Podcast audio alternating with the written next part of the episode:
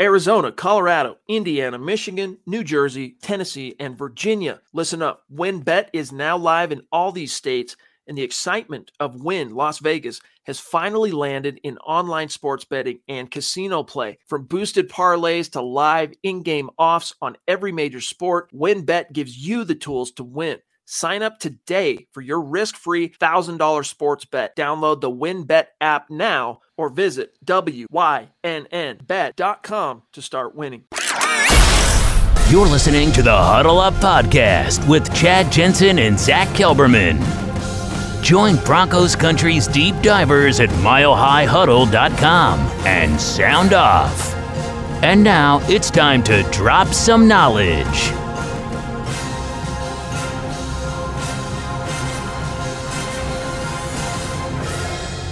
Welcome in, everybody. It is the Huddle Up Podcast, presented as always by Mile High Huddle and powered by Blue Wire Podcasts.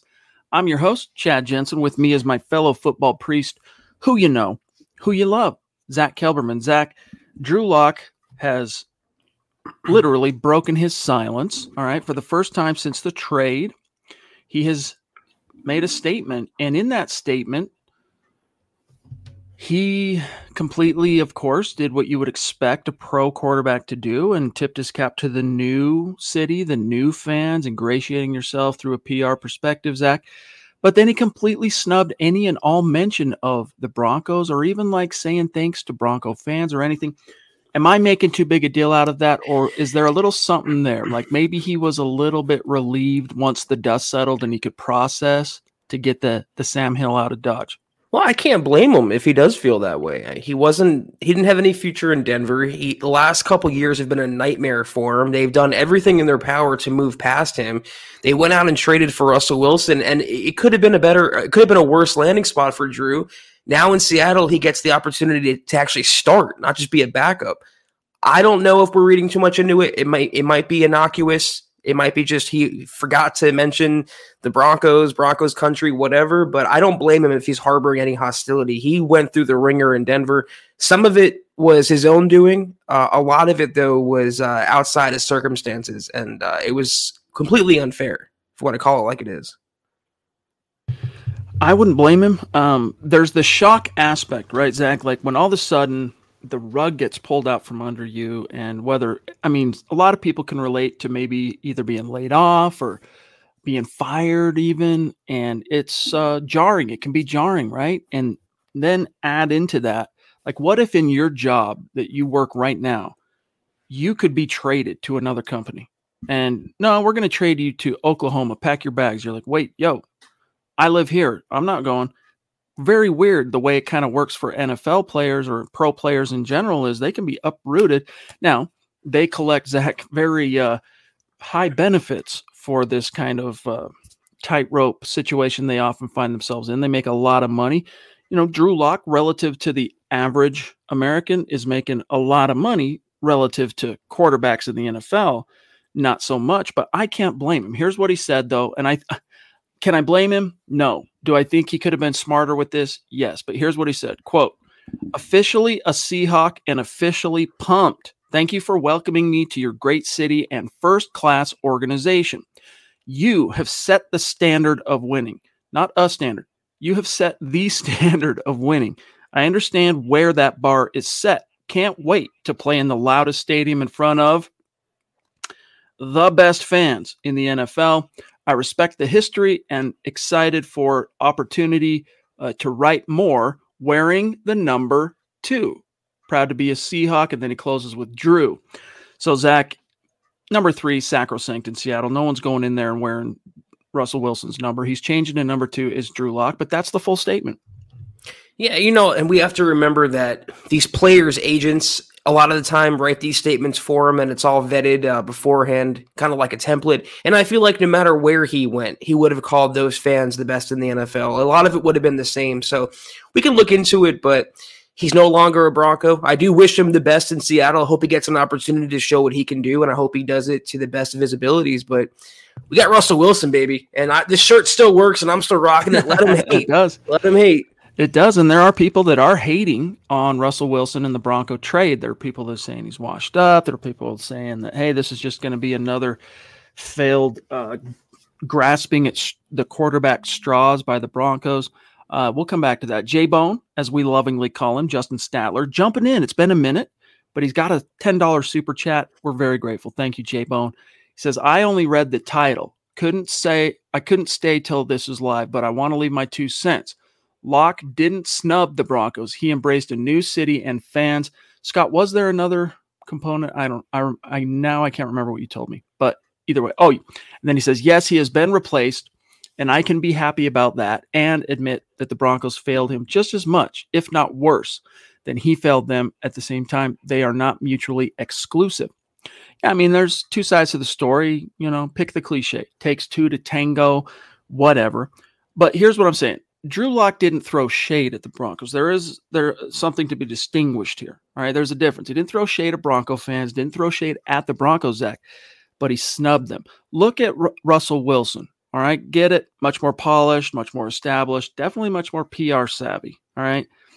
He took time out of the gates as he's discussing his excitement of being a Bronco and kind of tipping his cap to all the new fans in Denver. He took time to uh, genuflect to the fans he's leaving behind and the city he's leaving behind and the team that he's leaving behind. That was smart. Now I get it. Drew didn't get the pomp and circumstance act that Russell got. You know, no one's. Uh, who knows? Maybe they'll put him up in front of a microphone here in the near future. But all he could do was put it in a statement. I just think he could have chosen his words a little bit better know, Russ is also a lot more accomplished and successful. So he has more to kind of thank the fans for and, and reminisce about. What is Drew Lock going to say? Oh, well, I, I improved those last three games last year where we lost. You know, we went 0 and 3. It was a bumpy ride in Denver, to put it lightly. It, there was a brief moment where you and I thought, some Broncos fans and media thought he can be the future. He was the next man up to succeed Peyton Manning and finally solving that long-standing pit of misery at quarterback in Denver, but it, it, didn't work out like that. And the Broncos had a chance to get a franchise elite quarterback, future Hall of Famer, and Drew Lock was a part of that deal. So it was a win-win, I think, for both sides. And again, I don't blame Drew, and I wish him well in his next endeavor. I'm going to find this article, by the way. The Seahawks are keeping their quarterback options open, but they are very much from a public-facing perspective talking about Drew Lock and being confident about Drew Lock as the potential starter in 2022. I'll find the article. I'll grab a few things that the GM there, John Schneider, said about that. But here's Naj Al-Taf jumping in with a very generous super. Thank you, bro. Davante Adams, in case you guys missed it, traded to the Las Vegas Raiders. Nuts. The AFC West will be spectacular this season. I know the AFC West. It's been uh, it's been a whirlwind. I mean, first of all, this this division has been steadily improving over the last, you know, five, six years. The Broncos, they've missed the quarterback. You could argue they've missed that next level coaching as well, but they've kind of, as much as that hasn't come out in the standings, Zack, the Broncos have been getting better. The drafts that the last three drafts that John Elway put in the bank, good drafts. George Paton excellent draft his first time. I mean, the, the pieces are there. And then you've got Las Vegas getting better with a franchise quarterback. You got LA getting better with the franchise quarterback. And then, of course, the 800 pound gorilla, the Kansas City Chiefs. But the Raiders still have Josh McDaniels. And as long as they have McDaniels, it's always going to be a handicap.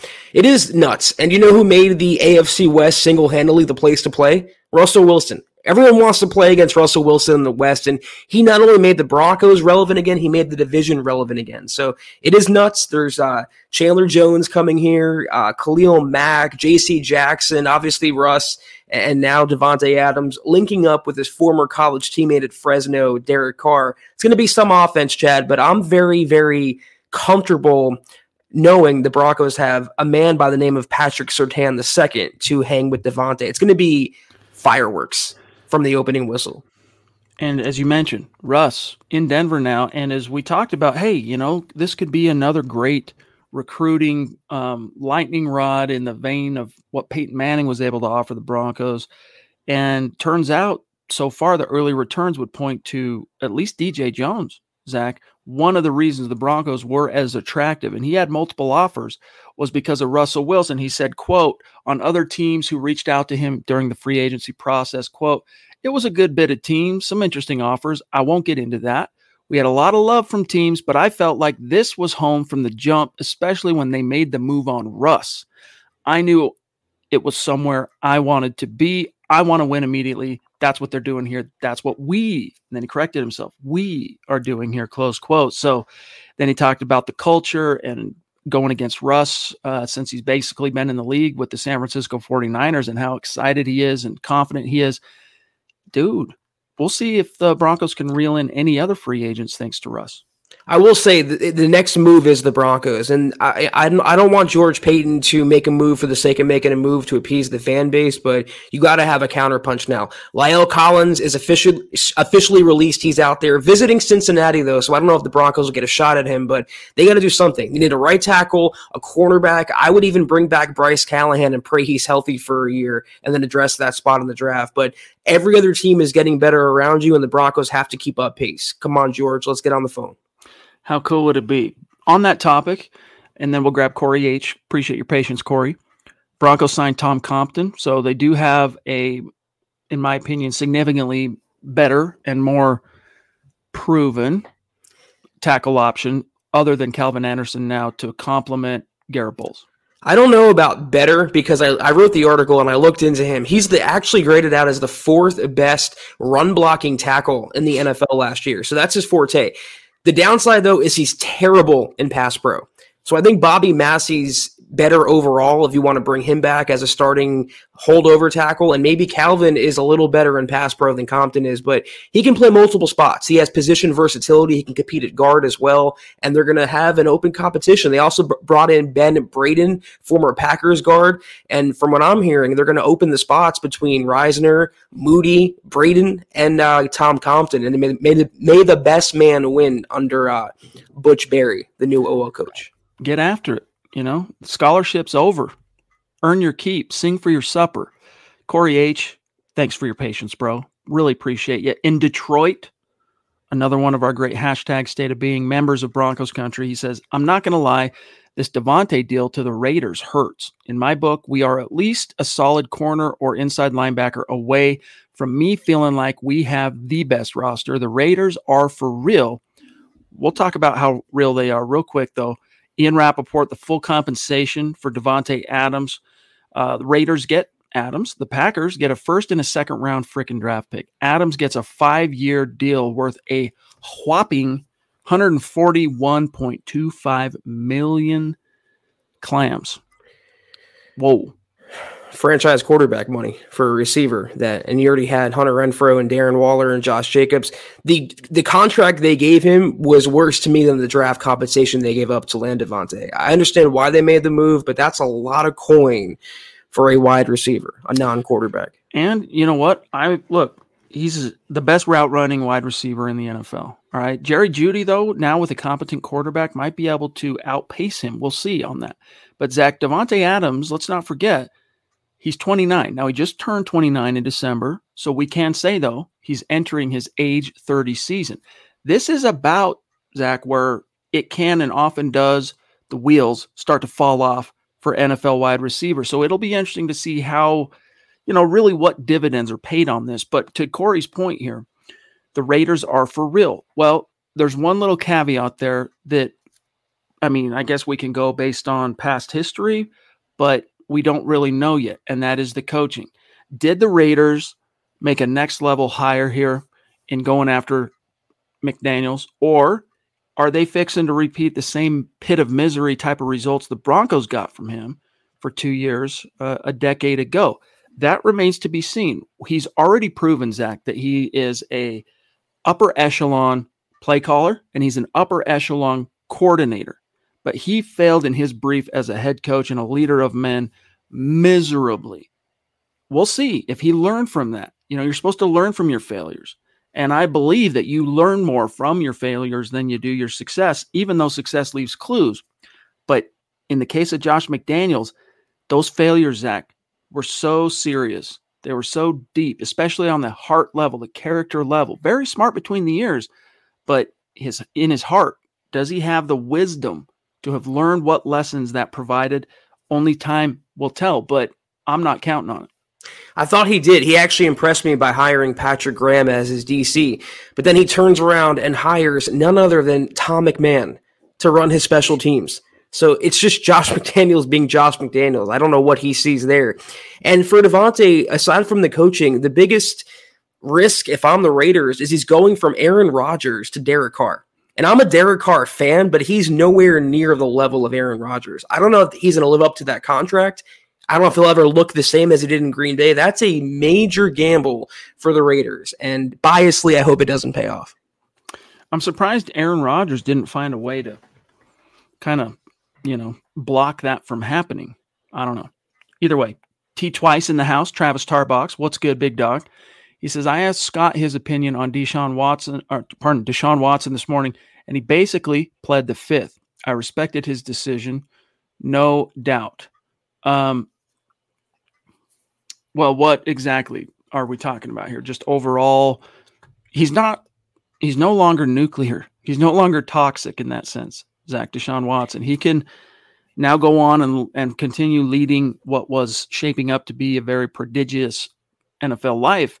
What's your take on Deshaun Watson? Do you think he's going to pick up where he left off prior to all the drama and the and the allegations, or do you think he's a changed man in an in a negative sense relative to football? Well, that's you know that was my uh, my thought. If you, if you believe people don't change, then you're always going to have a risk with Deshaun Watson. I'm not saying the 22 allegations are all true or he's being railroaded, but it's 22 allegations, not one or two. So there's a repeating pattern here. And he's always going to be at a, a, a risk of reoffending in some way. The microscope is going to always be on him. And he knows the next step, the next strike in the NFL would be a year long suspension or whatever. So there is a risk taking him on.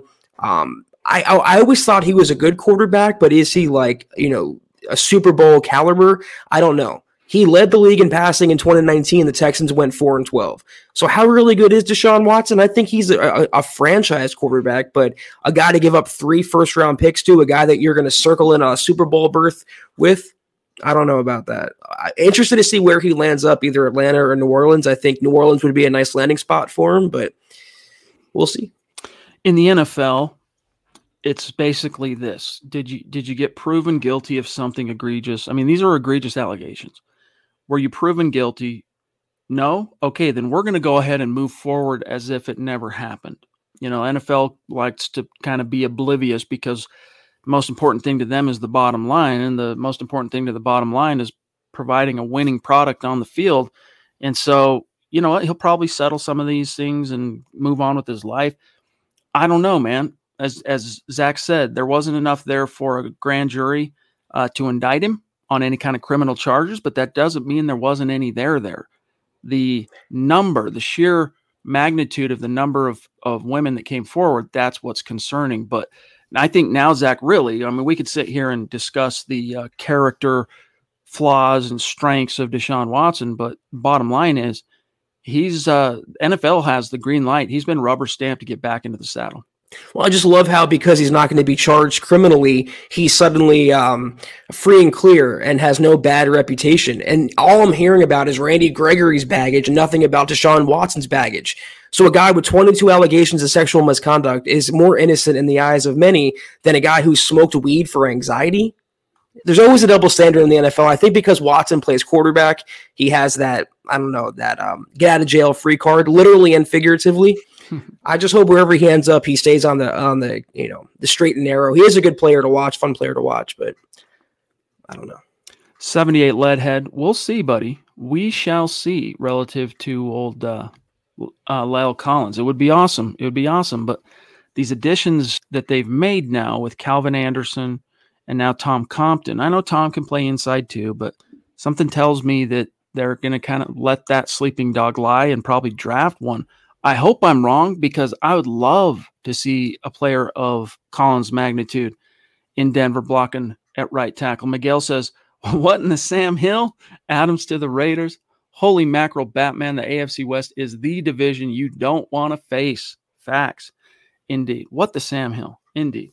Edward Keating, good to see you, bro. Thank you. He says, I wish Lock well, but I'm excited uh, for the Broncos under Wilson. Raiders got Adams. This division is stacked, but we still have the better roster. What do you guys think? Let's go Broncos. No, I think across the board, now that you, I mean, take away the other free agent moves, Zack, the Broncos have made in 22, just interjecting Russell Wilson onto this roster as it was, I think they're a better team than the than the Raiders. I think they're a better team than the Chargers. And you you can make an argument, depends on what you look at there, but I I put them if if we have to power rank it now based on roster, Zack, and then just like what you've done, I'm going to still give the Chiefs number one in terms of power rankings to start the season, only because this collection, this cast of characters has already proven itself in the AFC West. Broncos still have to prove themselves, even though Russ is proven. He's proven in Seattle, he's proven in that environment. He's got to prove it here in Denver, but I still put them two. And then I'm going to pro- I'm going to put the Raiders, and then I'm going to put the Chargers. I still on all fronts, and one of my best friends in the world, Pat Burns, shout out, loves the Chargers. So cover your ears, my friend. But on all things Chargers, when it comes to success and hype, I believe it when I see it. I think every I mean, most teams. I'm, i was going to say everyone got better in the West, but the only move the Chiefs made is signing Justin Reid, the safety. They haven't made that splash blockbuster, but you have Patrick Mahomes, so that covers a lot of um, you know sore spots on the roster. I think the Raiders have better um, personnel at certain spots. I think right now their pass rush, until proven otherwise, is better. They have Chandler Jones to go along with Maxx Crosby. Um, they have a better tight end, obviously, Darren Waller. You can make the case that Javonte and Josh Jacobs are equal receiving core. I mean, on paper, it's it's both are pretty imposing. I know Davante is the best receiver in the NFL, but the Broncos have a collection of young talent. Offensive line can go either way. So I mean, they're going to hang in there, the Broncos, with any team. And now, like Chad said, as long as you take away the Gregory signing, the Jones signing, the Compton signing, as long as you get Russell, you automatically go from here to here by the virtue just of his presence alone. And all we know now is the Broncos can go toe to toe with anyone, and they don't have to back down. They don't have to uh, worry about being insignificant at the most important position because they have that guy in place. It's interesting. Uh, I pulled up the article, by the way. I want to come back to this after we grab Dave's very generous super chat. But what the Seahawks are saying about Drew Lock, I think this is something that will interest you guys. Uh, Dave Millage, thank you, buddy. I hope I'm pronouncing your last name, Millage or Millage. That's the only the only two options I'm coming up with. But up there north of the 49th parallel in Canada, proving that Broncos country is not a geographic location. It's a state of being. Dave, thank you, buddy. Helps keep the lights on here. Trust. He says, Good evening, MHH. We are in good shape today with more work to do in free agency in the draft. We know that. As the West amps up, let's secure Russell's protection and head to battle. Great chats in the huddle each night. That's cool, dude. Um, British Columbia? Is that where you're from up there? I don't know. But either way, Zach, Dave is uh, increasingly becoming a legend. Yeah, I appreciate you so much, Dave. And I agree with what you're saying here wholeheartedly. There's no way they can go into the season with either Calvin Anderson or Tom Compton starting at right tackle. They got to do something there. And I know that La'el Collins is the only major fish in the market, and he might go to Cincinnati, but maybe you look in the trade market. Maybe you uh, pick up a guy like Dennis Kelly to hold the fort. They just have to do whatever they can to placate Russell Wilson, especially with the pass rush that we've been talking about in the West now. You don't make a trade of that magnitude and get a quarterback of that magnitude and don't do everything to surround him with the best talent available. So I'm right there with you. You got to protect Russ by any and all measure. All right, let me uh, let me cover some of the things they're saying. I'm trying to find this uh, Schneider quote, but oh, I found it. All right. So first of all, you know, referencing the hot Drew Lock start to his career, right? The four and one, then they fire Scangarello, and then it basically went downhill from there. Well, here's what uh, Carroll said: "Quote: His third down numbers were terrific. He was taking care of the football really well. Uh, Lock, who on third down as a rookie completed 70% of his passes, averaged 6.7 yards per attempt, and threw four tutties with zero picks. Um, and then he goes on to say the coordinator left after that time. Times changed for him, and he didn't play to that same level. Exactly what we had evaluated, he showed. John stayed with it, followed him through his career, talking about the GM, watched it happen. We still think he's that guy. And then Carroll went then doubled down on his offensive philosophy and all that. I don't need to get into that. But however, their faith in this is the athletic. However, their faith in Lock, uh, however, their faith in Lock won't prevent Carroll and Schneider from entertaining other quarterbacks. Schneider said, quote, We'll continue to explore options, but we have a ton of faith in Drew. We're excited about it. So that's how they're feeling about Drew. And you know, they said some really nice things about Drew in Denver. Um, took a took a minute to get it out of the guys in Denver, the new coaching staff, and then he got traded. So you can't take any of that to the bank so so much, Zack. But they did acquire him via trade. So they don't really have any better options now. Doesn't mean they can't get into like the Deshaun Watson conversation or something else. But I don't know. I think they're going to roll with Lock and and draft a quarterback. I was going to say, where have I heard that before? It's it's all very uh, eerily familiar. I think Seattle's plan with Drew is what the Broncos' plan would have been if they struck out on A Rod. Have Drew as the fallback, but if you can upgrade, you can upgrade. I don't know about Deshaun Watson, but I heard that uh, they're going to make a play for Baker Mayfield because Baker wants out of Cleveland. So, uh, officially, I, yeah, you know what? I'm just so happy the Broncos, like when there's a quarterback available now, Chad, we don't have to wonder, oh, should the Broncos kick in a second and a third for Baker Mayfield or go after Jimmy Garoppolo? I'm so happy that roller coaster ride is over. And good luck, Seattle. It's a bumpy expedition. Andrew Baker, what's good, big dog? How's Axel doing? Let us know. Andrew says, I wish Drew the best. I think he'll make hay in the NFL, but with Russ, who is going to be his go to guy or who should be his go to guy? MHH for life. Udaman, big dog.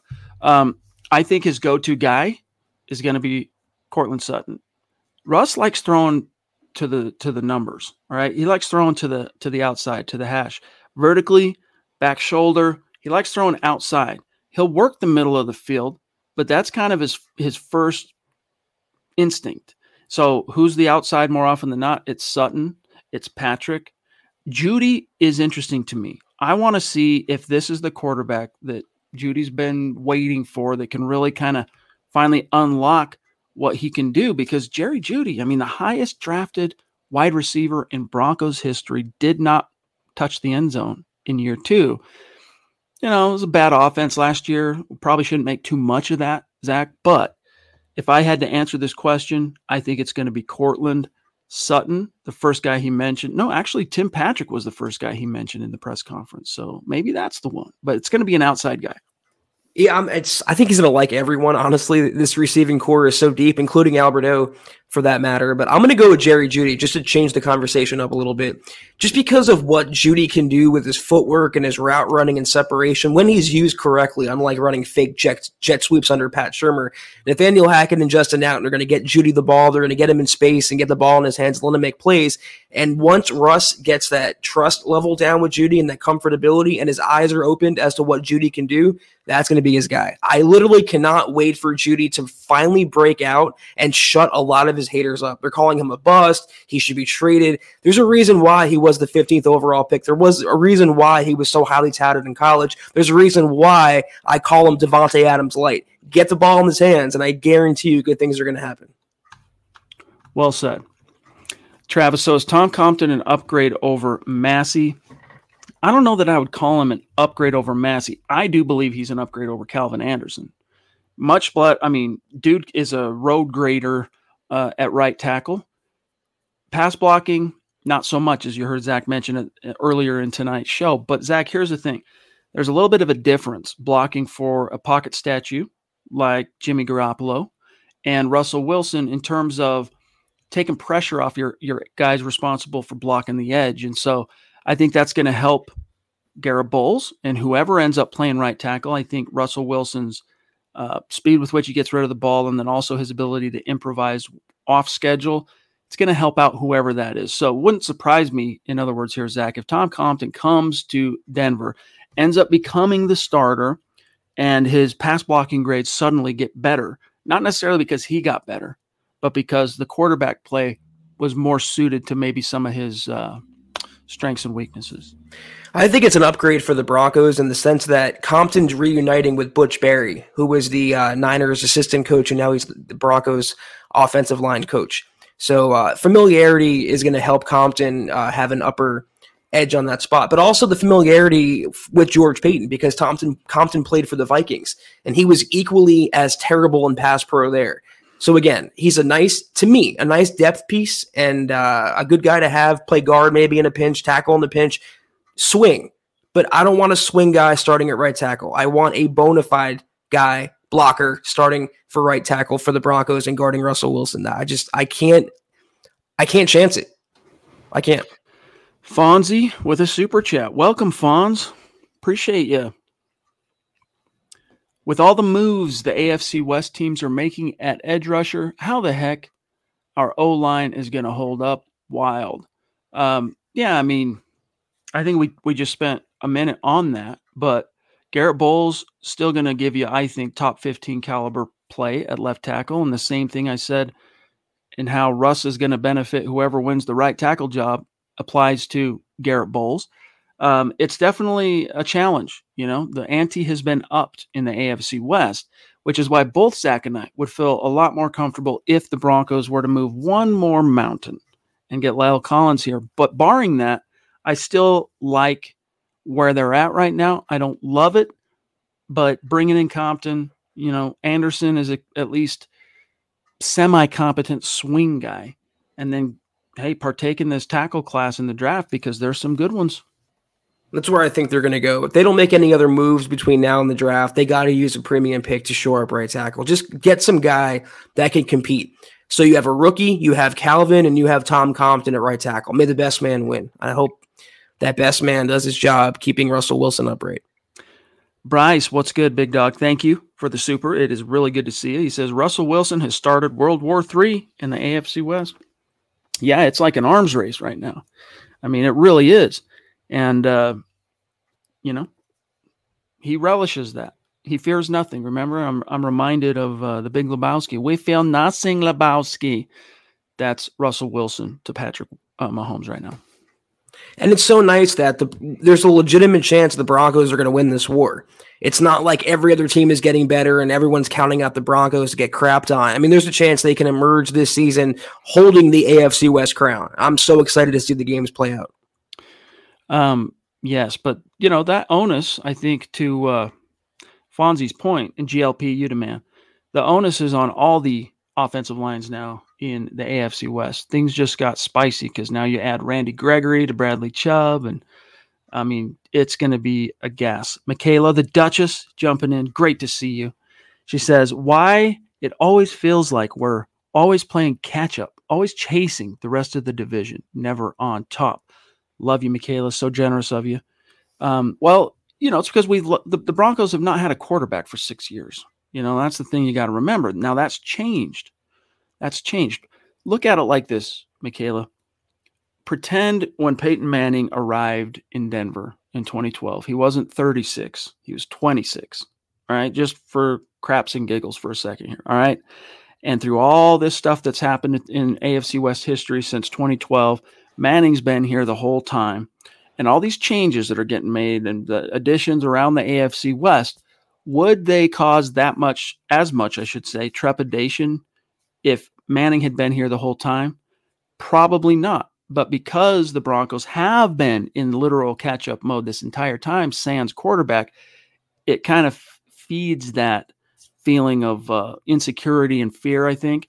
But your mindset should go to, hey, it's basically the equivalent of having Peyton Manning here now. Russell Wilson, you shouldn't fear that. Russell Wilson is the the tide that raises all ships. It's going to take time for uh, Broncos country to really see it because literally we got months to go till the season starts. But I have zero doubt that so long as Russell Wilson stays healthy, Davante Adams, uh, doesn't matter who is heading to the AFC West. The Broncos are going to be a force to be reckoned with. This isn't going to be a, an easy dub on the schedule for any team anymore. The Broncos are going to be a problem. You know, we appreciate you, Michaela. Thank you so much for your super. I, I think you're being a little. I'm not one to. I'm not one to tell somebody else not to be pessimistic, but you can make the case easily that every other team was playing catch up after what the Broncos did. They started this whole firestorm by landing Russell freaking Wilson in a, a massive blockbuster trade, and every other team adjusted and countered to that. So I know it's a it's a anxiety filled proposition when a team like the Raiders lands Davante and Chandler Jones goes to the Raiders and this and that. But when you have Russell and when that final domino falls and they finally solve that long-standing need with a quarterback of his magnitude, pairing him with the coaching staff, pairing him with these players, what they've done in free agency on top of Russell Wilson, it's just as you have just as reason to be optimistic as you do pessimistic. So that's the that's the bucket I'm looking in. I'm, my cup is half full, not half empty. I would really, Michaela, lean into the sea change aspect of what's happening in Denver right now on a on a energetic, spiritual level. Like there's a new sheriff in town, and I don't say that as like a tip of the cap to Peyton Manning, but Russell Wilson, no joke, right? Let me remind you, the Seahawks have had some pretty bad uh, roster holes in recent years. Really, from 2014 on, it's been a steady decline. All right. A lot of snafus in free agency, a lot of bad draft classes. And yet, in the 10 years Russell Wilson was that team's franchise quarterback, they missed the playoffs twice, one of which was this past season, and he was hurt. And yet, he still made the Pro Bowl. So, lean into the optimism, my friend, because I don't, I really don't think you have anything. I know we're all a little traumatized right now. I mean, five years of straight losing seasons and then six of missing the playoffs. I mean, the depredations have been serious. I get that. But now is the time to feel confident in being hopeful. All right. That's what I that's my message to you. Naj, love you. Thank you for number two tonight, bro. He says, Do you rather see the Broncos going after a lineman, uh, Collins, like Collins, or waiting for the draft? Zach, gun to your head right now is Collins coming or is it probably the draft? I mean, I heard that he wants to play for Miami and now he has a visit lined up with Cincinnati. I don't think the Bengals are going to let him get away. The opportunity to join the AFC champions, it could be uh, uh, too much for him to pass up on. I would love La'el, but I'm being realistic. And again, if they don't make another move between now and the draft, I think they're going to use a premium pick to solve that right tackle need. Who that guy is at 64, I do not know. Maybe they even trade up into the top of the second round, or maybe even in the, the top, the bottom half of the first round, but they got to do something because, again, if they go into the season and you have the four other five positions pretty much filled and that last spot is led by Calvin Anderson or Tom Compton, how do you feel good about that? I really think the Broncos are erring on the side of we're going to trust our quarterback. They made a move to sign, re-sign Anderson post having that trade in place with Seattle and then they sign Compton. I think they're going to say, look, is it like ideal right now? No, but we feel like Russell Wilson's the equalizer there. Um, Marcus Lewis Henna from across the pond. Appreciate the stars, big dog. It's good to see you. Uh, Tom El Greco up in Canada. See, state of being, baby. He says, I'm excited we have an elite quarterback in Wilson, but I was a big lock advocate. I'll root for him as well.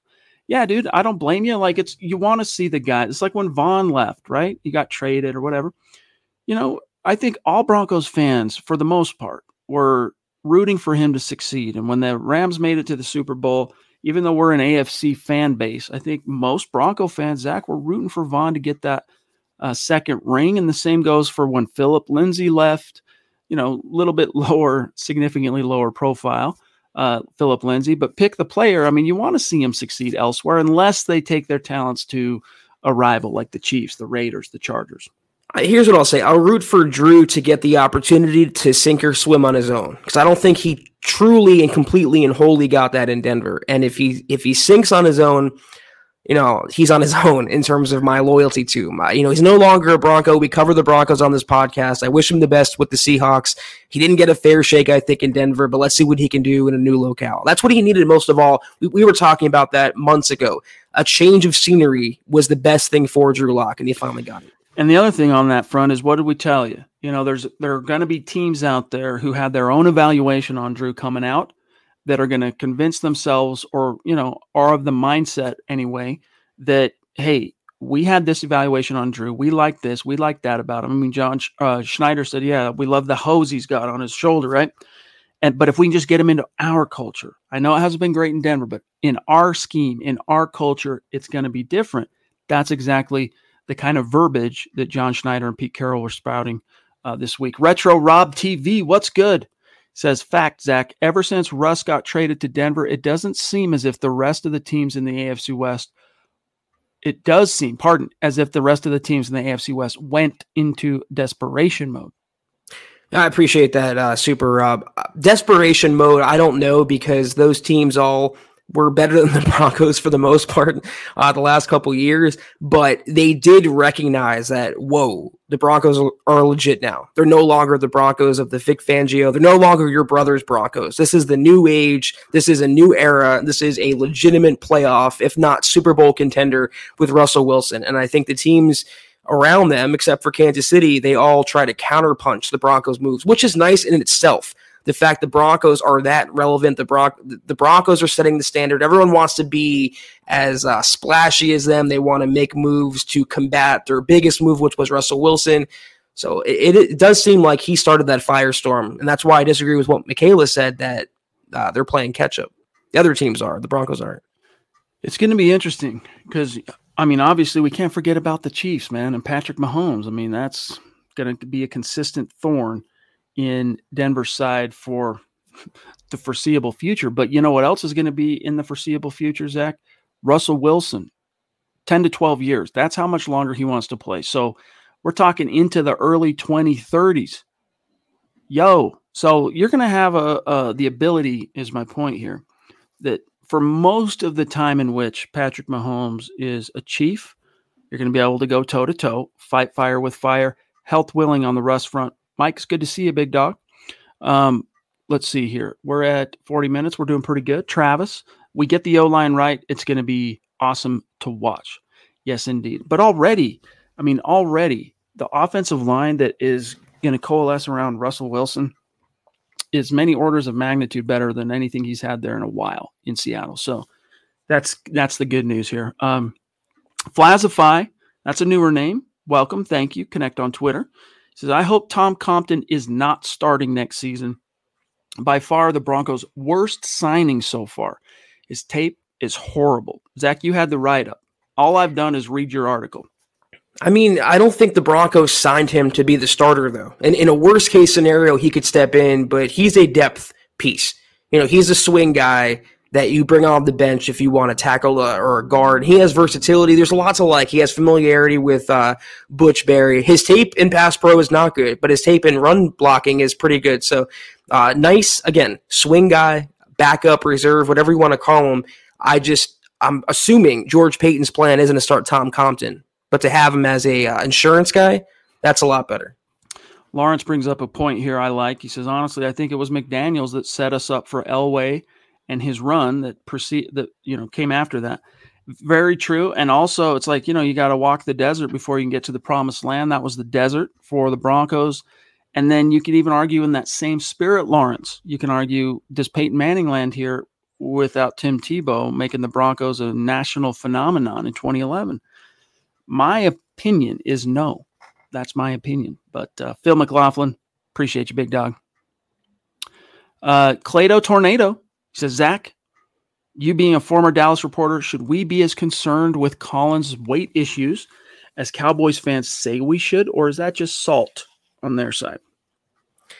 I, don't think his weight is a concern. But from what I'm hearing, he kind of um he had hip surgery after the 2020 season and he showed up uh, to training camp last year not really giving the full uh, prognosis to the cowboys and that kind of uh, pissed them off. And then he had a five game suspension for missing a drug test which was uh, re- he, you know he fought to get that reduced. It didn't work out but that was kind of a uh, overreaction on the nfl's part. So no the weight issues aren't a problem. His hip could be an issue because those things don't go away. Those are lifelong things that you battle. And for a, a, big guy like La'el Collins who has to move in different directions, it's always something worth monitoring. But if you can get him, you have to get him. He's a monster. Again, I keep saying it literally and figuratively, and he would instantly upgrade that entire line. Ronnie, a legend, only a legend, puts a selfie in the dentist chair on their Facebook profile pic. Love you, Ronnie. Appreciate you. And I still have held on to two of those. What would you call them, Zach? The little Bronco head and the uh, emblems, medallions. Yep, they're a treasure. So thank you, Ronnie. He says, I expect we'll see several great games involving the AFC West.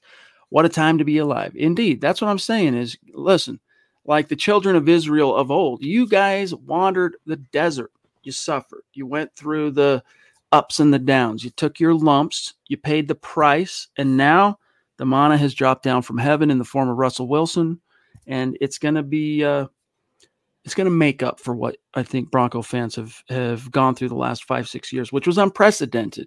You know, unprecedented since the the '60s. And we got Lawrence asking what's up with Melvin Gordon. My answer is I really don't care what's up with Melvin Gordon. You know, it, it just shows how how much he was overpaid on his last contract because he's coming off a, a solid season and he hasn't gotten a sniff on the open market from what I know.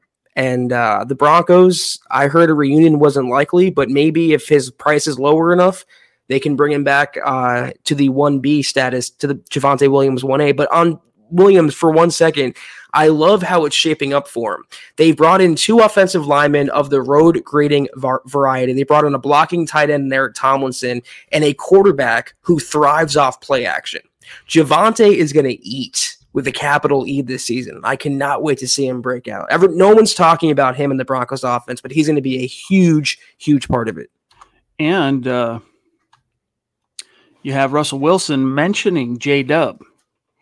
And of course, you're not going to mention Melvin Gordon because he's not under contract and you're Russell Wilson and you've done your due diligence and you know that. But at the same time, those two go back, man. They go back to Wisconsin in college. So, uh, anyway, I agree. I think uh, the longer Melvin stays out there on the market, the better it it is for the Broncos if they have an interest in perhaps bringing him back because this is Melvin realizing that I thought the streets were always going to be paved with gold for me out there. I mean, I'm Melvin Gordon. Yeah, 8 million. You were a little bit overpaid, big dog. Jeremy, what a breath of fresh air this offseason has been. The quality of character the guys Paton continues to bring in is impressive. It's a testament to how important a good GM really is in building a competitive franchise. Yes, and a GM who's unafraid of being aggressive and taking risks while keeping somewhat of a pragmatic hat on. Like that would be my one um, biggest complaint about John Elway is the Peyton Manning thing. I don't know if it's because at the time, you know, they're paying Peyton $19 million a year, and that was a lot of money for NFL teams back then. I don't know if it was that, but John Elway became very miserly almost. Like he he just wasn't swinging for the fences. And I think the closest he got to swinging for the fences was drafting Paxton Lynch in the first round. And it was late in the first, and you really had to talk yourself into that one, John and Matt Russell. So, look, George Paton said, I want to be a part of every deal. We're going to be a part of every deal.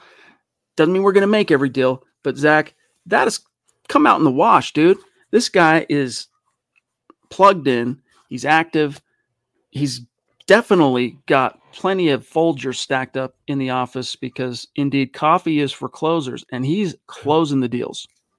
Yeah, and nothing ever leaks out of the Broncos front office. None of us know what his next move is going to be, and that's a sharp contrast to the Elway area as well. But it's also how Paton negotiates and how he structures these deals. Russell Wilson, I think the Broncos, quite frankly, stole him from Seattle, considering what they gave up. You signed Randy Gregory to a massive contract, but if you look at it closely, six million dollar cap hit, you can get after it, get out of it after two years. I just love the direction of the Broncos under Paton, who in one year, one year made them a title contender. Great job. Jeremy says, I hope Pete Carroll gives Lock his chance. We'll see, buddy. I do too. I mean, I really do wish the best for Drew. I still think he's a very talented quarterback. It's going to take the right coaching staff to help him put it all together between the years, and we'll see if that's Seattle or not. Um, and of course, the onus is on him as well. Andrew Baker, Axel's doing great. Thanks, guys, for the love. Great to hear. Great to hear. Thank you for the update, my friend.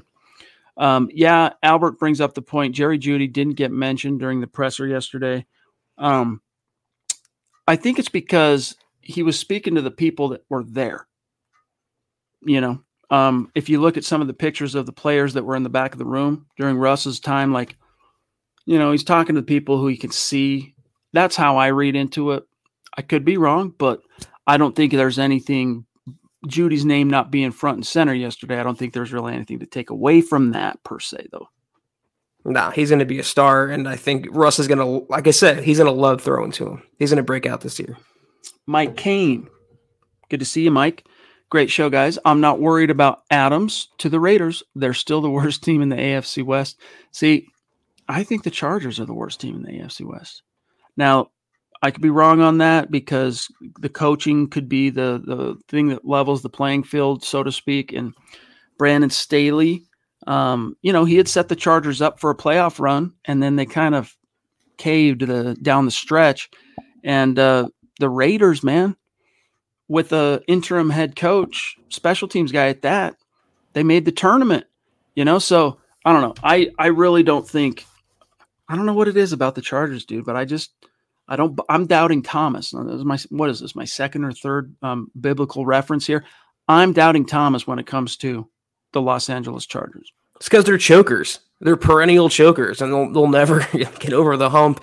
Um, but yeah, is is the, the, Raiders can do what they want. I think they well overpaid for Davante in terms of his contract. He'll never live up to that number, and it's it's quite impossible for him to, in my opinion, going from Rodgers to Derek Carr. But as long as the Broncos focus on the Broncos, they're going to be okay. I think that's the uh, the view that Broncos country should take as well. Nash the fifth, good to see you, bro. He says, "Good evening, priest. Are you happy with Randy Gregory?" Or would you have preferred Chandler Jones, Haason Reddick, or Von Miller? Zach, you seem to be pretty uh, stoked on Randy Gregory. I personally am fine with it. I just have some fears with about the character thing and coming to a state in which the problem chemical for him is legal and available on coroners, basically, right uh, here in Colorado. So I think from a if you look at age, you look at remaining upside, remaining gas uh, in the tank, tread on the tires, however you want to look at it. He was the best option, maybe right up there with Reddick on, in that sense. But I really do think Gregory gives you the best upside, but that upside, higher upside, Zach, does come with, I mean, we're talking about Randy Gregory here, all right? Some downside risk. Let's just hope it doesn't come to that.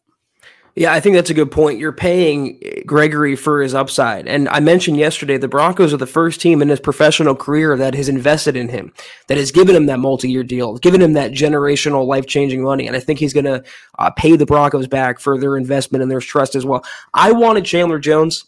Um, obviously, he got a huge contract from Vegas, and I think he was out of the Broncos price point.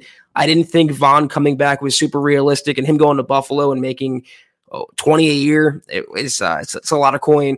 Reddick would have been a nice fallback, but there's something about Gregory that just is so appealing because of his attitude, his tenacity, his game changing ways, his forced fumbles, his sacks. He can turn a game on a dime, and he's that firebrand that the Broncos have lacked for many years now. So as long as he stays healthy, I'm not worried about the weed. He's a professional NFL athlete. If he wanted weed, he can get it anytime from anyone in any place. I think it's the injuries. If he can just stay healthy, he's going to be a fan favorite. Is he going to wear 94? That's what I want to know. Uh, pot roast, wore it well. Then, of course, D Ware. Oi boy, Josh the Chaos boy himself. What's good, bro? Thank you for the very generous super. He says, Priest, Adams to the Raiders. AFC West is hands down the wildest division in football. Outside of right tackle, we need some solid play at linebacker and slot corner to shut down the firepower in the division. Free agency or the draft, we got to level up. Yeah, corner's still a big hole right now. You got the outside, two outside guys done. That's great. But what do you got for slot when you're going to be playing out a nickel and dime sub packages, majority of your snaps? Um, Benjamin Albright, for example, reporting on Broncos are looking at corners right now.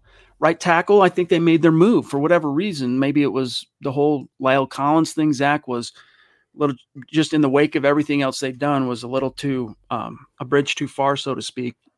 They brought in Tom Compton, let that figure itself out with Calvin Anderson combined with the draft. Corner, I think right now, you brought Josey back, so there's no like big hole at linebacker. Corner right now and safety. I think you can get by. You could, you probably, if you err on the side, t- going back to the whole upside thing, Zach, and potential, you could probably err on that side of things with Caden Sterns next to Justin Simmons and, and hope for the best because he showed a lot of strong positive signs of being an impact playmaker. But his skill set is more kind of in line with what Simmons does, as opposed to what you would traditionally kind of think of as a strong safety. Corner in the slot, though, that's my biggest thing missing from this defense right now. Yeah, I was going to say there's Stephon Gilmore still out there, but he's not really a slot guy. So I'm, I'm going to bring back Bryce Callahan if, if it was up to me. Give him a one year deal, put a lot of incentives and escalators in there, and hope he stays healthy. When he's healthy, he's an all pro caliber corner. No hyperbole, no exaggeration. That's what he is. I would attack that area through the draft. Um, safety, I'm good. I'm good with Caden Sterns. I'm good with Jamar Johnson. Maybe you add another rookie to fortify that spot, but I think they're pretty good there opposite Simmons. And yeah, right tackle. It's always been a, a huge Broncos need. And now, especially with the weakest link on that line being right tackle, protecting Russell Wilson, it's a priority. I don't know what they're going to do on the open market. There's La'el Collins, Dennis Kelly, and uh, other guys I don't think you want that are much better than Tom Compton. I think they're going to address that area through the draft and uh, put a premium onus on it, as they should have many years now. Fonzie, again, thank you, buddy. For the, the for the four QBs in the AFC West, it feels like mobility will be key to surviving the pass rush that's to come. How would you rank the four uh, quarterbacks in terms of mobility? That's easy, dude. Russ, Mahomes, Herbert, Carr in that order. And yes, I'm saying that Russell Wilson is a more mobile quarterback. Now, look, then Mahomes. Mahomes has that devilish knack for just avoiding the rush and just enough athleticism to punish you when things get off schedule. But in terms of really, you know, how you would define mobility, Russ has that same preternatural sixth sense too, Zach, and the athleticism to boot. But then he takes it up a notch in terms of actually being able to, uh, you know, take chunks out of you with his legs. Like he's, I can pull up his stats, but some of his rushing production over the years, like I'm going to err on Russell on that one. Yeah, Mahomes also runs like a toddler who pooped his pants. When Russell Wilson runs, it's a little more smooth and solid. So yeah, I'm going to say he has better escapability, even at his uh his, his age at 33. I think he's a better mobile quarterback than Patrick. I'm just looking here. Uh, rushing and receiving. So, I mean, the year, the second year the Seahawks went to the Super Bowl, all right, the one they lost in that final interception to the Patriots that year, Russ rushed for 849 yards and, and six tutties. Um, he has almost 5,000 career rushing yards. So you, you know, project that over the 10 years he's been in the league, Zach, he's good for nearly 500 rush yards a year when he's healthy. And he's mostly healthy 16, 16, 16, 16. Last year was the only year he missed starts since becoming a freaking pro. Phil, love you, bro. Um, I hope I'm wrong, but I'm not sold on Gregory. He missed all of 17 and 19 with his suspensions. Last year he had 12 games, looked good until the injury. So let's hope that is that is his new standard. I also wonder why Paton would let uh, Morgan Moses, the tackle, get away when the Ravens got him for five million a year, keeping the faith. Yeah, it's a good question. I think again, um, the Broncos are hedging on Russell Wilson being able to elevate a few of the guys that on the surface don't inspire a ton of confidence. Well, Phil, I agree with your Moses point. I said that yesterday. Five million a year uh, would have been a steal, and he would have been a giant upgrade on Compton and Calvin. So um, they did miss there in that sense, but maybe they thought they can have a better chance at La'el Collins. Um, to the previous point about Randy Gregory, I'm just you know you know how far uh, long ago 2019 is in NFL terms. That's three years ago. He hasn't been in trouble since then. He's been on the straight and narrow. He's grown up and matured a lot. Trust me on that when I tell you. He's a different man than he was during those suspensions. He had anxiety. He learned to cope with it and overcome it. It's not the weed. It's not his baggage that's a concern. It's the injuries. If he stays healthy, you have a double digit sack guy that's going to change games single handedly. I promise you that. Christian, do you expect the Broncos to target a long term right tackle like Trevor Penning instead of acquiring Collins? I think that would be the more uh, likely outcome right now is a tackle in the draft than La'el Collins. But, um, you know, Penning, doing some research, we got a question similar to this last night. Dude's not getting out of the first round. So unless the Broncos want to figure out how to get back into the first round, which, you know, they don't have a second round pick next year They've got their 64 this year. They got two threes this year. Not going to be easy for them to get back into the first round if they want to. So they're going to have to, if they want a tackle uh, early at 64, is where they're going to probably have to. Uh, they might be able to move up a little in the second round, Zach, with those two third round picks, but um, that'll be dependent just on their board and who's there. And, you know, he likes to have more darts. They moved around a little bit last year, Zach, in the uh, on day two and three well, day three of the draft, I should say. But they went into the draft with 10 picks. They came out of the draft with 10 selections. Now, they weren't the exact same picks they went into the draft with, but 10 selections going in, 10 selections coming out. George Paton likes to make his picks. So I don't think you're going to see him liquidate further assets to try and move back up. They're going to see what's there for him when they go on the clock at 64, I think. I would just hate to rely on that, like hoping Penning falls or you have a chance at a decent tackle prospect. That's why I would have loved to get a Morgan Moses or a La'el Collins, just so you, you feel good regardless of what happens in the draft. And I'm right there with you. It, it's tough. And even Paton admitted uh, giving up the first round picks and the, and the second round pick for Russell Wilson was tough for him, but he couldn't pass it up. He's not going to do that twice. Picks are still gold to George Paton. He believes in building through the draft to establish his, his foundation. He could move up in the second. I don't think he will. We just have to hope there's a decent tackle prospect on the board. Huero, he uh, he says LMFAOA. LMFAO. My bad. Josh. A toddler who pooped his pants is the most accurate description ever. Good thing we already have younger, better Davante Adams. Yeah, I said it. We shall see. By the way, a couple of options at tackle 64. All right, look at Abraham Lucas. Look at Braxton Jones from Scott Kennedy. The Duchess, would you really trust a rookie at right tackle with Wilson's help? You know, in a perfect world, no. But the NFL, if is never perfect, so you kind of got to make the best of and the most of what you've got depends on who that rookie is, to be frank with you, Michaela, because it's based on who's the player. You know, let me see how talented this guy is. Let me see how smart he is. It's something that I wrote about today in the five takeaways article from um, the Russell Wilson presser is he talked about, you know, what it takes to be successful in the league as individual players and then how that translates to collective success. He really hammered on, did Russell Wilson, the intellectual rigor with which players have to attack their their jobs as as pros. And if they do, that's where it, pays dividends. So the real secret here, Zack, is not just finding the best athletes. Pick the position, right tackle, quarterback, any position. It's not just finding the best athletes. The Broncos have been down that path. Paxton Lynch, probably the most athletically gifted quarterback in his class. But what did he bring to the table intellectually? Nothing. Zip. Zero. And so, hey, find a right tackle with some talent. You're gonna there's gonna be plenty of them, but really find the right tackle who can be on the level intellectually with Russ, and you'll probably be okay if you have to start a rookie. Yeah, I think you said it depends on the rookie. If it's Penning, I trust him. If it's some guy that's like the fifth or sixth guy on their board, then I feel a little shaky. That's why you wanted a better vet there. And maybe I'm making too big of a deal out of it. I'm just traumatized by the uh, Elijah Wilkinson disasters and stuff like that. I hate the band aids at right tackle. They've suffered there for too long. I want them to get it right. And I've been pounding this table, this particular table for quite a while. Get a right tackle through the draft place a premium on that position and stock the cupboard so you're not looking for year to year for the next guy. Jermaine, whoever wins the West is going to the Super Bowl. Could be, could be, my friend. But we are out of time. Scott, do we have any uh, 11th hours or we do? Okay, we got a rapid fire here. Um, let's see. Barack, let's throw Barack on. Did Randy Gregory have a press conference? Not tomorrow. yet.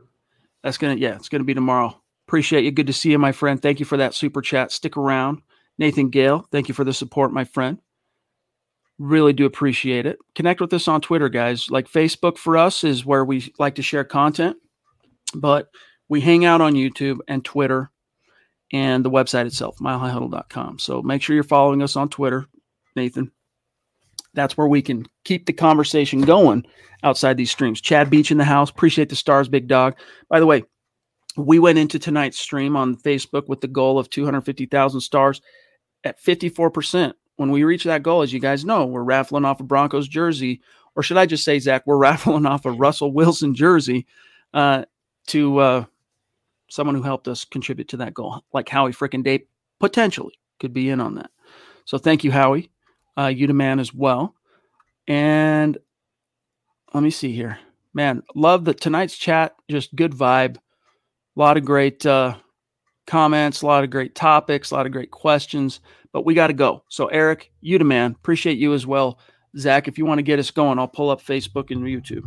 Yeah, because the news never stops. For anyone who cares, the Panthers are out on Deshaun Watson, is now down to the Falcons and the Saints. So Hope we get a resolution on that. That was the Huddle Up podcast, though. We are off until Sunday.